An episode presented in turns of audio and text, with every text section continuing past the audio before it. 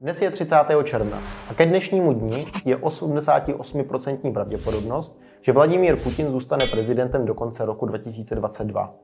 55% pravděpodobnost, že Vladimír Zelenský se stane osobou roku dle Times pro rok 2022 a 4% pravděpodobnost, že Bitcoin půjde na all-time high v roce 2022. O čemže to mluvím? Co to melu? Odkud to vím? Dneska se totiž pobavíme o predikcích. Předtím, než se do toho pustíme, tak si udělejte malou představu. Představte si, že existuje trh, na kterém si můžete koupit pojištění proti čemukoliv. Představte si, že existuje místo, kde dokážete zjistit pravděpodobnost jakékoliv významné události. Od hladomoru, přes zvýšení daně, přes počasí, přes geopolitiku, přes sport, přes ekonomii. Představte si, že dokážete obchodovat budoucí události. Ovšem o tom se dnes budeme bavit, protože bych si rád popovídal o něčem, jako je prediction markets, trhy s pravděpodobnostmi. Je to business model, je to eh, tržiště, které zatím nevzniklo a je to něco, čím jsem poslední dobou extrémně fascinovaný a rád bych to s váma sdílel. Já jsem Kirill Uran, vedu Simple Tech Simpolo, jdeme na to.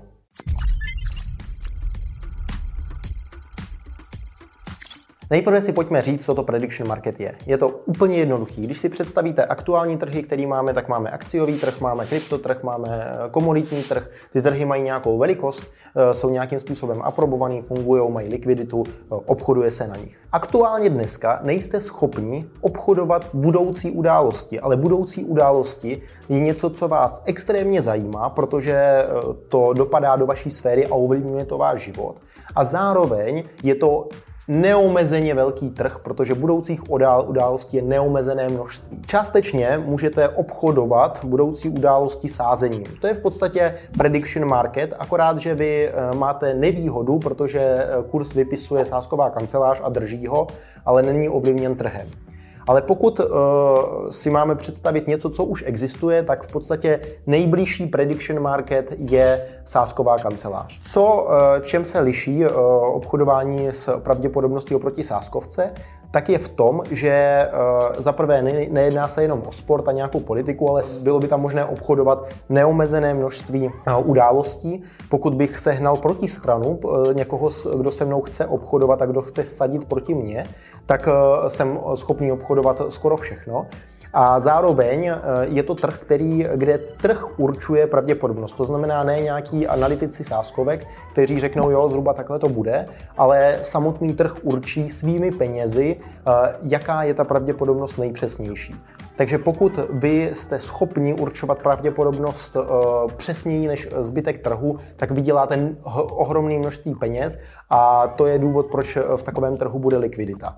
Je, je to úplně jednoduchý, mám třeba 30% pravděpodobnost, že se něco stane, pokud na ní vsadím, tak uh, vydělám prostě 70% nahoru. Nebo když mám 10% pravděpodobnost, tak vydělám 10x. Vždycky to skončí, uh, musí to být události, které skončí buď jedničkou nebo nulou, to znamená buď se stanou nebo ne. Uh, například dojde ke zvýšení daně z příjmu fyzické osoby v České republice v roce 2022, ano ne. A pokud jste schopni tohle předvídat lépe než trh, tak jste na tom schopni profitovat. A zároveň vám to poskytuje možnost eh, se hedžovat. O tom se pobavíme dále. Je možné totiž, že si teďka říkáte, na co takový trh potřebujeme, eh, proč vám to tady cpů a co je to za bizár a proč nemluvím zase o daních. Je to z toho důvodu, že eh, z mého pohledu, já jsem, já jsem touhle myšlenkou strašně fascinovaný. Divím se, že takový trh nevznikl, protože co by vám predikční trh umožnil, tak je vytvářet pozitivní scénáře vašeho života v každém případě. Například, pokud uh, dostanete rakovinu, tak jste schopni sázet na to, že se do určité doby nevyvine lék na tu rakovinu, kterou máte. Tím jste schopný například uh, zajistit svoje děti, že buď se vyléčíte a budete se o ně moc starat, anebo se nevyléčíte, ale vyhrajete aspoň tu sázku, to znamená, že uh, vytvoříte nějaký peněžní polštář pro ně. To je jenom jednoduchý příklad, ale takových možností je neomezené množství. Pokud uh, se chcete hedžovat proti zvýšení daní, tak si budete sázet na zvýšení daní.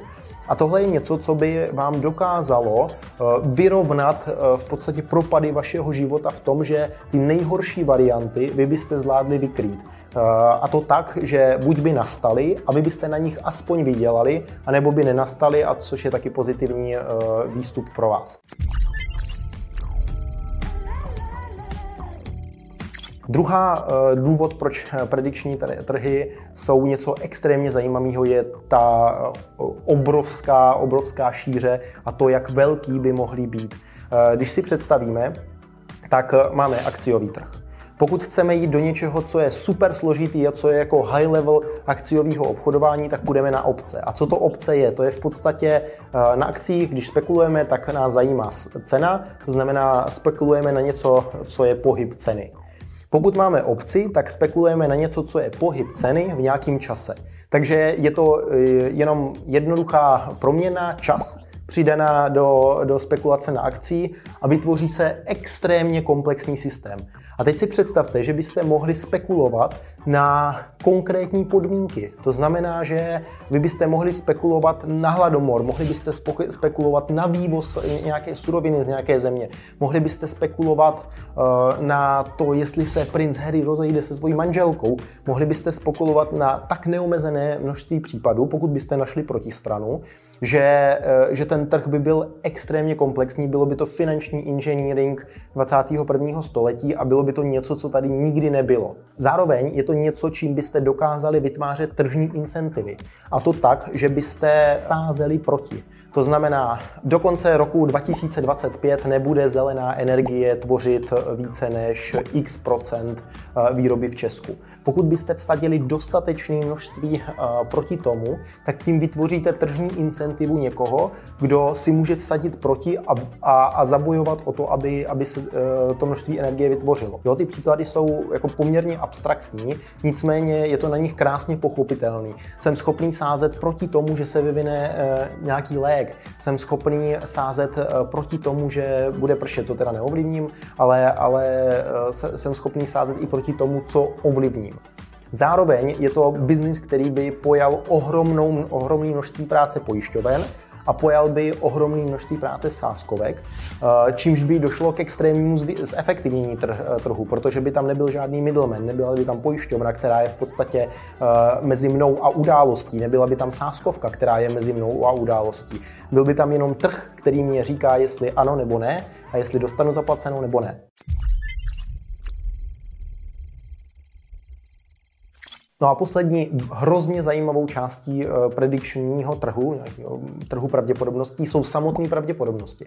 Vy byste měli koncentrované pravděpodobnosti budoucích událostí daný trhem. To znamená v podstatě nejpřesněji, jak by to šlo, protože pokud by byl trh dostatečně likvidní, to znamená, bylo by tam dost peněz, tak by tam bylo dost chytrých eh, hlav, který dokážou dělat ty nejlepší predikce a budou na tom vydělávat.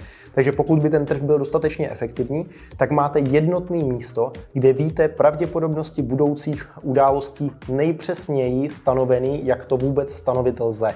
Tohle je něco, co nikdy nebylo a je to extrémně, extrémně hustý, aspoň z mýho pohledu. No a teď je na snadě otázka.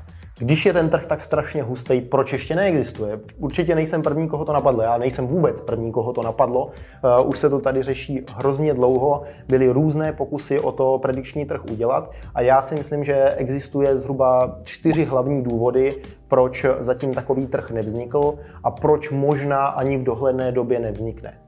Eh, první důvod je eh, to, že jsou to super regulované trhy. Tady vám dám tabulku od ČNB, eh, která se věnuje takzvaným binárním obcím, což je v podstatě to, co by byl predikční trh, ano nebo ne model, kdy já sázím na to, jestli ano nebo ne s nějakou pravděpodobností.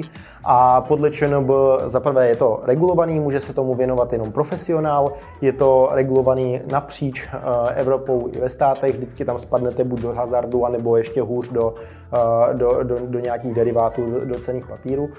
takže no, investičních nástrojů, takže je to super regulovaný trh a tím, jak je komplexní, tak prostě skrz regulaci se zjevně ještě nikdo nedokázal pro, prokousat.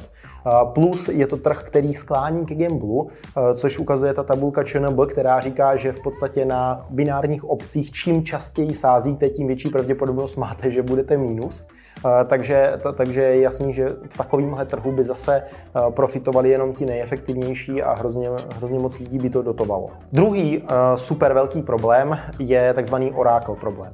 Eh, ten spočívá především v tom, že eh, někdo musí říct, jestli se to stalo nebo ne. Eh, pokud je to fotbalový zápas, tak tam dejme tomu, že je to relativně jednoduchý, ale pokud budu brát sázku například na to, jestli se Ukrajina stane součástí Ruska do konce roku 2023, tak eh, co znamená stát se součástí Ruska? Musím tady mít uh, nějaký guidelines, podle kterých to posoudím, což jsou nějaký transakční náklady a zároveň nějakou autoritu, která řekne, jak to teda je.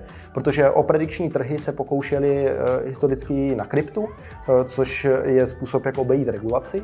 A tam je ten Oracle problém ještě větší v tom, že pokud mám něco DeFi, tak prostě pořád tam vždycky strčím nějaký bod, který mi řekne, jestli to je teda ano nebo ne a rozhodne o tom.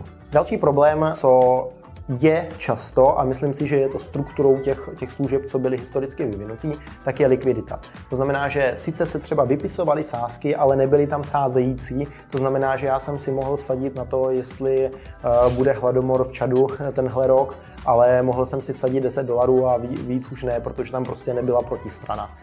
Tohle je podle mě důvod toho, že se do toho nezapojili žádní market makers, že ty trhy byly furt v betě, eh, byly jako, pořádně se to nerozjelo a nebyla tam možnost vstoupit jako někdo, kdo, kdo bude tvořit ten trh, kdo bude market maker, kdo bude poskytovat likviditu. A tohle by mohly být právě společnosti, které dokážou dat, vytvářet datové modely a predikovat budoucnost, takže ty, ty by dokázaly na, namodelovat tu pravděpodobnost tak, aby se jim vyplatila tu, tu počáteční, dál už by ji upravoval trh.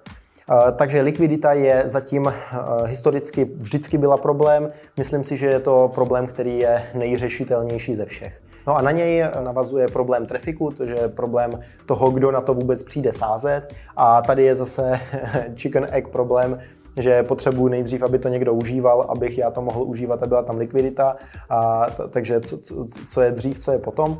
Myslím si, že trafik je taky něco, co by se dalo vyřešit poměrně efektivně a to v tom ohledu, že pokud by to byl první trh, tak já bych tam strašně chtěl být a jsem přesvědčený o tom, že strašně moc nějakých eh, agentů trhu a subjektů trhu by se chtěli uh, predikčního trhu účastnit už jenom proto, že uh, to by poskytovalo z začátku obrovskou míru neefektivity, uh, takže by tam byl prostor pro obrovskou míru profitu. Takže podle mě uh, likvidita a trafik jsou řešitelné problémy, Oracle a regulace jsou strašně bolestivý problémy.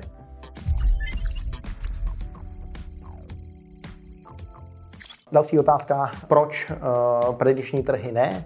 Uh, proč se toho může bát regulátor? Proč to může dělat problémy nám? První věc, uh, ovlivňuje tu budoucnost. Uh, když si to představíte, tak pokud bych měl trh, kde dokážu obchodovat budoucí události, tak já mám incentivu je měnit podle toho, na co mám sazeno.